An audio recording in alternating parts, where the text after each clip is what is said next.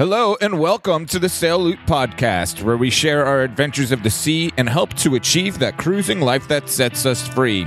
I'm Teddy J, and this is podcast episode 33 with Andy Schell at 59-north.com and on Isbjorn.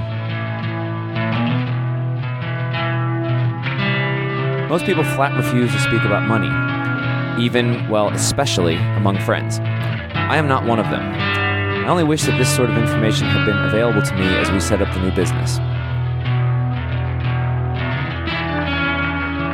I am so glad that Andy got in touch with me. Uh, you know, I was sitting here putting a few other things together and working on other podcasts and always saying to myself, all right, I really need to send, you know, the next person an email. And I think I want it to be Andy because, you know, we have stuff we can talk about. And I'm sure that he's dealing with stuff and setting up his sailing business that would be super helpful for everybody. And lo and behold, I open my inbox and there's an email from Andy Schell. So that's amazing and just, you know, proof to how setting up some of these things can connect you with the right people and the people that you want to talk with. Um, so, uh, Andy and I actually sat down and were able to connect and talk for several hours. And, uh, but before that, he sent me an email and he was nice enough to share this, you know, the recording and the audio of his money essay episode that he put out uh, a few weeks ago himself. And this is kind of a precursor to our talk that we had because here Andy explains all of the numbers that a lot of people might not necessarily share. But I'm so glad that Andy decides to share these things because it can be so helpful to anybody setting up, whether it's a sailing business or it's any business at all.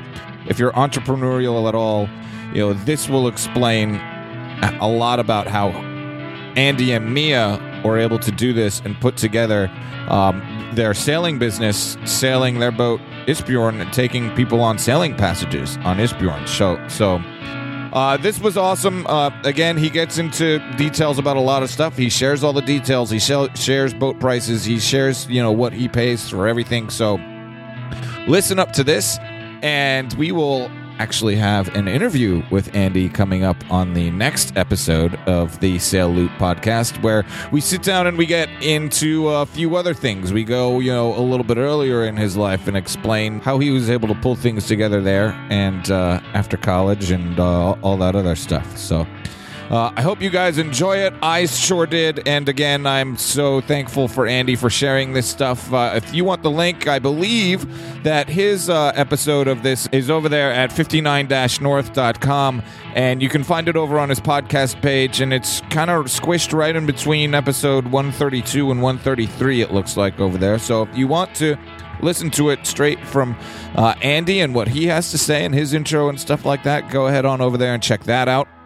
And I'm sure you can find him in iTunes as well. Otherwise, I will have all the links to all that stuff. So head on over to sailloot.com slash episode 033 and obviously all the links to all this stuff will be right on over there. So I hope you enjoy it. Uh, here is Andy again, and uh, he's just going to kind of read us his little essay and tell us a little bit about uh, his money ordeals.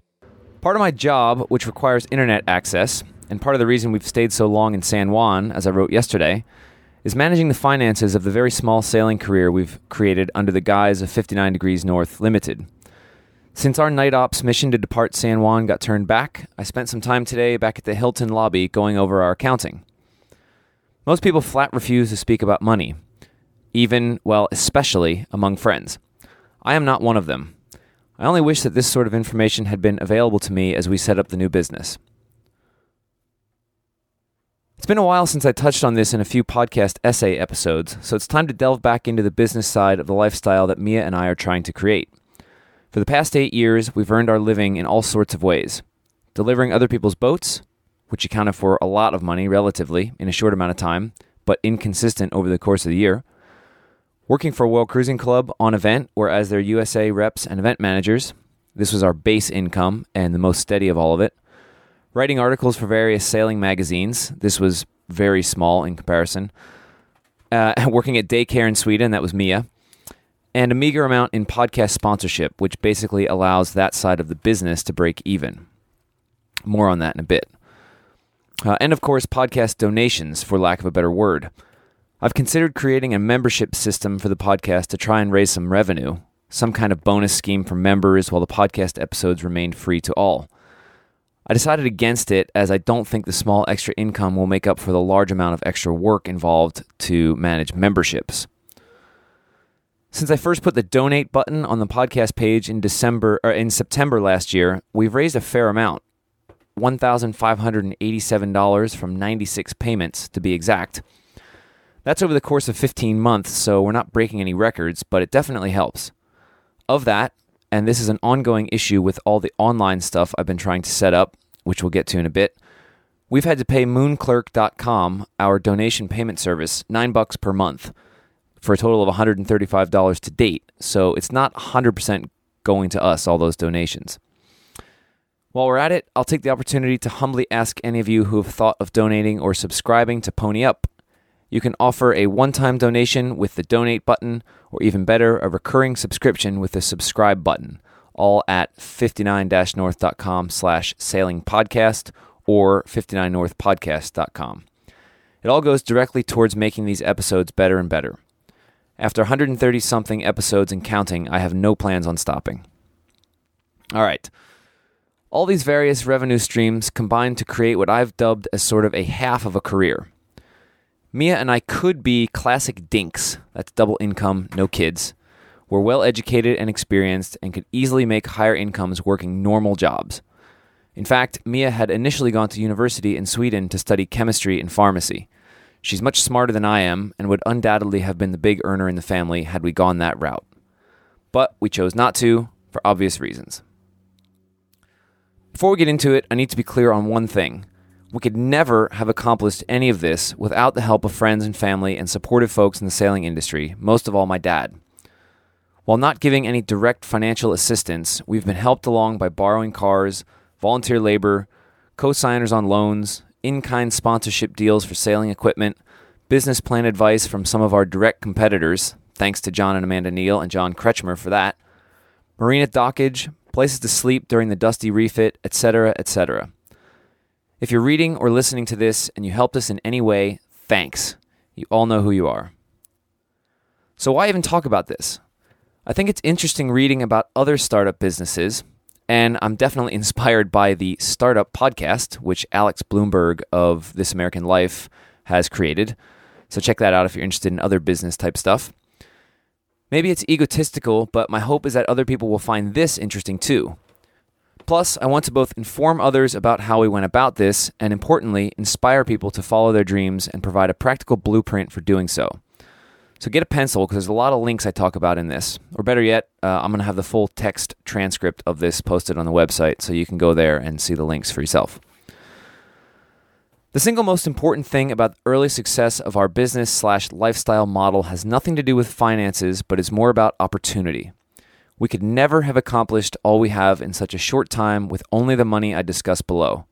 We would have fallen far short of being able to afford all this on money alone. It's the paragraph I mentioned above, the people that helped out along the way, whether through in kind sponsorship, volunteer labor, what I already mentioned, that truly made this happen. But it's also not just luck. A lot of the opportunities we put together happened by a series of serendipitous circumstances that we were conscious enough to notice and brave enough to act on. And that's the key. I believe, like it talks about in the book The Alchemist, that once you set your mind on achieving a goal, whatever that may be, that the universe conspires to help you towards that goal. My mom was a big believer in that as well, and probably the biggest reason that I decided to follow my dreams in the first place. But it doesn't happen automatically. It's the recognition of opportunities and the ability to be flexible enough to pounce on them that truly makes a difference. Set a dream, make a plan, and take advantage of every good thing that happens to you along the way to make that dream possible. A further note before we get into details. I was proud when I got an email last week from longtime listener Bella. Bella said how impressive it was that we've managed to create all of this stuff out of thin air. And I'm going to quote that email. Quote, You're a real entrepreneur, not the kind that goes out and raises $500,000 from investors and then spends it, but the kind that makes something from nothing. Your progression from sailing around the bay with your folks to rigor, running rallies, starting an ocean sailing program, and keeping your podcast going is a set of solid accomplishments that you made happen. I'm sure your dad and mom, who's smiling as she watches you from above, are very proud. End quote. I'd never thought of it that way before, but I guess Bella is right. We did create something out of nothing, are in the process of creating it as I speak. It never occurred to me to ask other people for capital, aside from your helpful donations, of course, and I'm really proud of that. Anyhow, to recap the past couple years financially, here's how we did it and some of the details of how it all works. September 2013. I started the 59 Degrees North podcast from Mia's parents' house in Sweden. After producing 30 episodes of Two Inspired Guys with my best friend Ryan, I knew just enough about podcasting to start a show on my own in my area of expertise.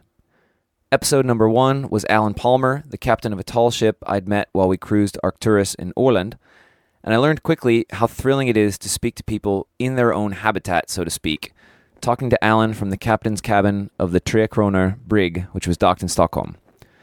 I never imagined it would get this popular. It was, and still is, just a hobby. But by creating this wider audience, it's allowed a lot of what follows thanks to the support of my listeners, who are also most of the people that come sailing with us. We've grown to almost 3,000 listeners per episode on average. All time, as of December 14th, uh, just that's today as I record this, uh, 59 Degrees North has been downloaded 378,960 times through 133 episodes. The most popular, Offshore Yacht Rigging with Mike Meir at 6,740 downloads. December 2013. Mia and I bought our first house in Lancaster, Pennsylvania. Because we'd been self employed and led a very non traditional lifestyle, we had trouble securing a loan. Our credit is excellent, over 800, but we don't show much income, and what we do comes at very irregular intervals. This would later hinder us when we tried to buy Isbjorn. Anyway, with my dad's help in the form of his credit, he was a co-signer on the house but put up no cash. We got the loan. It was an FHA loan, so we only needed 2.5% down, which was helpful. The purchase price of the house was $95,000, and after that, we had little other savings. Over the course of the next year, through getting more work and importantly, living very simply, we managed to save a lot to the tune of over $30,000, which I invested in a Vanguard index fund through betterment.com. That's the first of one of these links you should write down if you're taking notes. This sounds like a lot of money, and it is, but the only reason we were able to do this was by living a simple lifestyle. Mia was brought up this way back in Sweden and had a big influence on me. I was also introduced to a fantastic blog called Mr. Money Mustache by my friend Rory Finneran, which has only further inspired us to live simply. And living in Lancaster itself was a specific decision to that end. Real estate was inexpensive, as was the cost of living. We could survive day to day without a car, fresh food was available from the Amish market, and by living in a compact downtown area, we walked everywhere. I like to say from 2013 to the present is when our sailing career really blossomed. For the first time, we're having to turn down work and it finally feels like the hard work we've put in over the last eight years is paying off, literally. December of last year, 2014.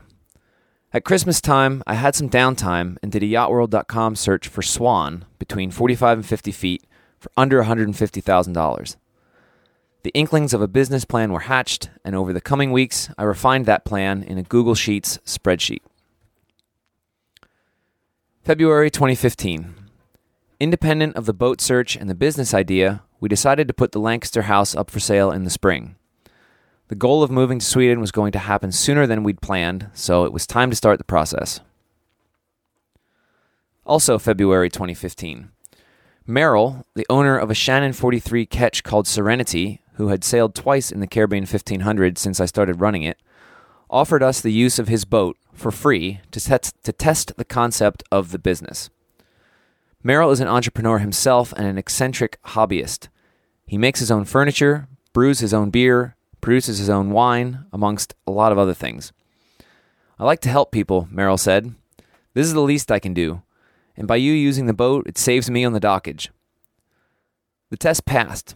All eight of the berths sold on two trips from the BVI to Grenada and back, and the profits went directly into the Isbjorn Fund.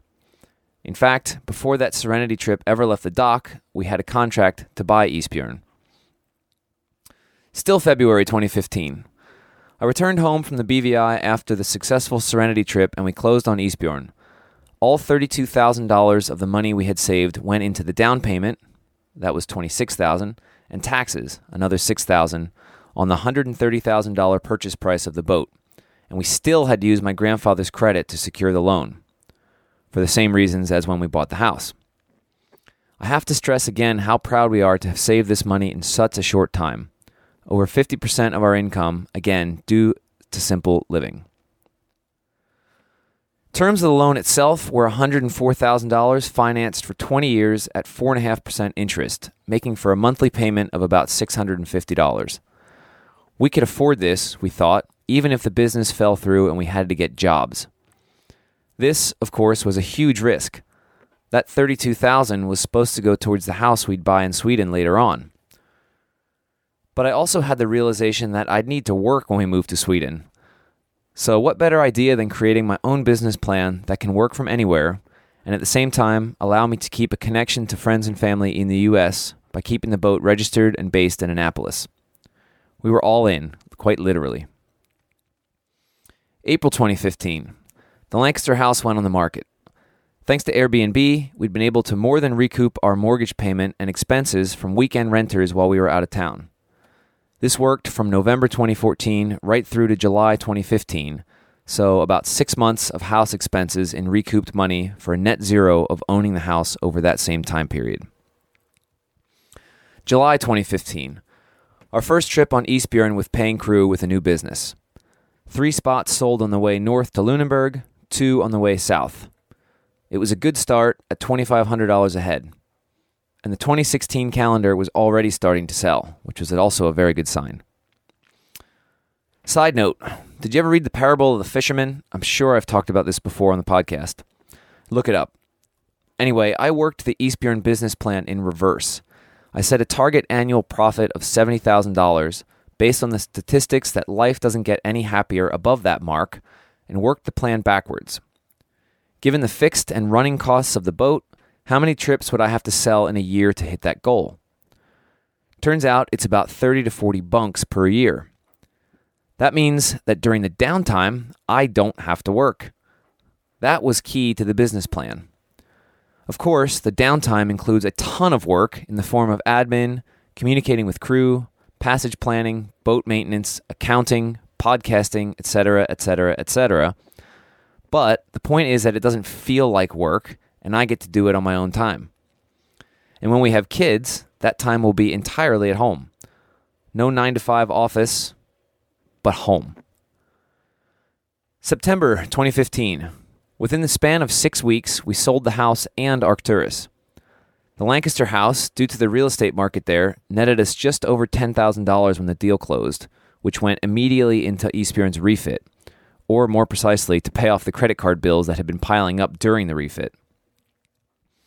Another side note Mia and I use credit cards for absolutely everything. We have three of them two for the business and one for personal use. Each month, I pay them off in full to avoid paying the stupidly high 19.9% interest rates. All the while, we reap the literal rewards from the credit card companies. Just a few days ago, Mia and I each booked flights down to San Juan for our planned April 1st trip back to Key West. We had enough credit card miles to do this and still have enough left over even after that to buy another flight.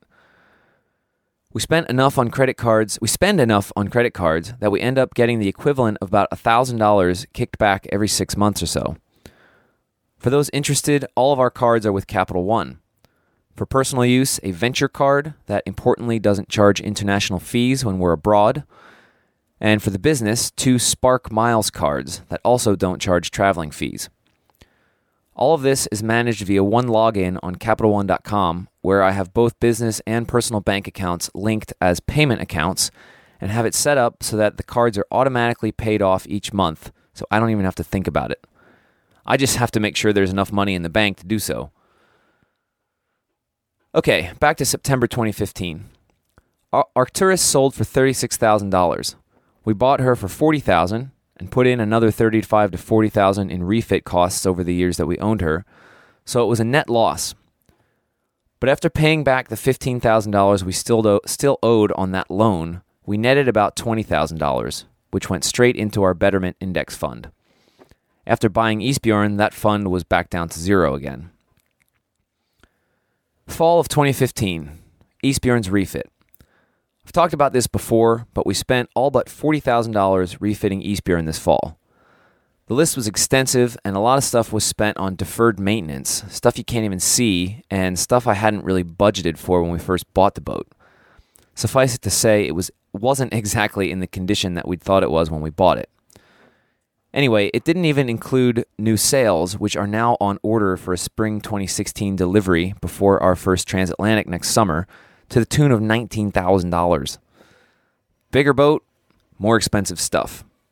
As a comparison, Arcturus, all three of her sails cost about $8,000. November 2015. Isbjorn's second working passage is the Caribbean 1500 with a full crew. I paid Paul Exner to skipper the boat in my absence, since I ran the event, and my dad sailed as mate. Under Paul and my dad's guidance, they completed the passage in just over eight days and won the whole thing. So that pretty much brings us up to speed and to the present tense, where we're, well, when I wrote this, we were still in San Juan. When I'm recording it right now, we're uh, anchored back in St. Thomas. Anyway, we've taken deposits on over 60% of our scheduled trips for 2016 and have already sold four crew spaces for 2017, only about a week after opening that calendar. The way it works is we take a 50% deposit up front with a balance coming due 60 days prior to the trip's scheduled departure. The first of those payments are now coming due for the next passage starting in the end of January. Further to this is how we take those payments. I use squarespace.com to host my website, and I absolutely love it, to the tune of about 30 bucks a month in the Squarespace subscription fee. It costs 20 bucks a month to host the podcast on libsyn.com. I use Xero, that's Zero with an X, X E R O, dot com for my accounting which also costs 30 bucks a month and links seamlessly and directly with Squarespace when something gets sold through the website. The credit card payments are processed by Stripe.com, which also links seamlessly with both Squarespace and Xero, but it too costs money. 2.9% plus 30 cents on each transaction to be exact. It's not actually it's actually not that bad in the world of credit card fees. My dad pays more to have a payment processor for his restaurants, for example, but it's a big chunk. If we sell out in any given year, it's all but $5,000 we're spending solely in credit card fees. If you sign up to come sailing with us, you'll get two invoices through my Xero accounting system one for the deposit, another for the balance. There's an option to pay by check and, ad- and an address listed to mail it to. But when you get that invoice, I'll ask you to pay it by card, and here's why. Despite the fees, the automation of all this saves lots of time and hassle and ensures the money goes straight into the bank account. I've accounted for these fees, of course, in the overall business plan, putting it down to simply a cost of doing business. Um, I don't charge any more if you pay by credit card either, which some people do, which is fine. We still accept checks, of course, but I like to keep it all online uh, just for efficiency's sake. It's the main reason we're able to manage all this stuff while sitting in a Caribbean anchorage on a boat and hotspotting our phones for internet. Speaking of which, uh, Mia and I last year discovered Ting.com, a sort of next gen cell phone service that works on the Sprint network. It's a prepaid plan, and we pay 12 bucks per month for us to have two iPhones on the network. That's 6 bucks each, and then pay for only what we use. The bill is divided into voice minutes, text messages, and data. When we travel so much, the phone lines remain active for $12 per month, but we don't get charged for anything else. When we're in foreign countries, we buy local SIM cards to work in our unlocked iPhones and allow us to make cheap local calls and receive calls from home for free, and also forward our Sonetel.com US business number to anywhere in the world. So check that out if you travel a lot. It's S O N E T E L. Allows us to have an Annapolis area code number that we can forward uh, very cheaply to any of our local numbers whenever we travel. When we're back in the U.S., which is less and less lately, We use the phones as normal and suck up a ton of data by using the phones for Wi Fi. Remember, we don't pay for internet at home anywhere because we don't have a home right now. All told, our average phone bill through Ting, including the times we're gone, is 88 bucks a month. And that's for both of us. Our phone bills, the boat's loan payment, and the boat's insurance are the only three monthly bills we even get. Anyway, all of these advanced payments and the deposits that I just spoke about has created an interesting financial conundrum. Thanks to the deposits coming in for future trips, we've got money in the bank, but it's not really ours. We need that money to maintain the boat and deliver the trips to a high standard, sometimes months, and in the case of the trips we've sold for 2017, years into the future. Isbjorn's fixed costs for 2016, including the new sails, are estimated at $54,000, though admittedly a normal year will hopefully be closer to $35,000. And that doesn't even include all the travel, provisioning, and logistical costs of running the actual expeditions. So while it feels like we're flush with cash right now, uh, by the way, we have no other debt to speak of and are living on the boat, so expenses are low, we're still just barely hanging on. But, and this is key, the plan is working. We've completed the major refit, ordered the sails, have money and savings for our future apartment in Sweden. The Swedish kroner is at an almost all time low against the dollar, which is good for us. Bookings are coming in, and we've got a reasonable cushion in the bank for the next few months. We're free of everything else that could potentially hold us back no house, no car, no debt, no Arcturus, just a new boat. Let's just say that I'm cautiously optimistic. Actually, that's a lie. I'm effing ecstatic. So after listening to that again, I am so glad that Andy uh, decided to share that audio with us and with me so that I could share it with all of you. It is, as you can tell, so very relevant to what we talk about here on Sail Loot, and he gives the real numbers and he breaks things down and he tells us the services that he uses. Uh, if you want any of the links to any of those services, you can get all of the links to everything over at the um, sailloot.com slash episode 033. Those are the show notes for this ep- for this episode of the podcast. And if you want to check out the essay, Andy actually wrote the entire essay out, and it's over there uh, in his show notes for his podcast.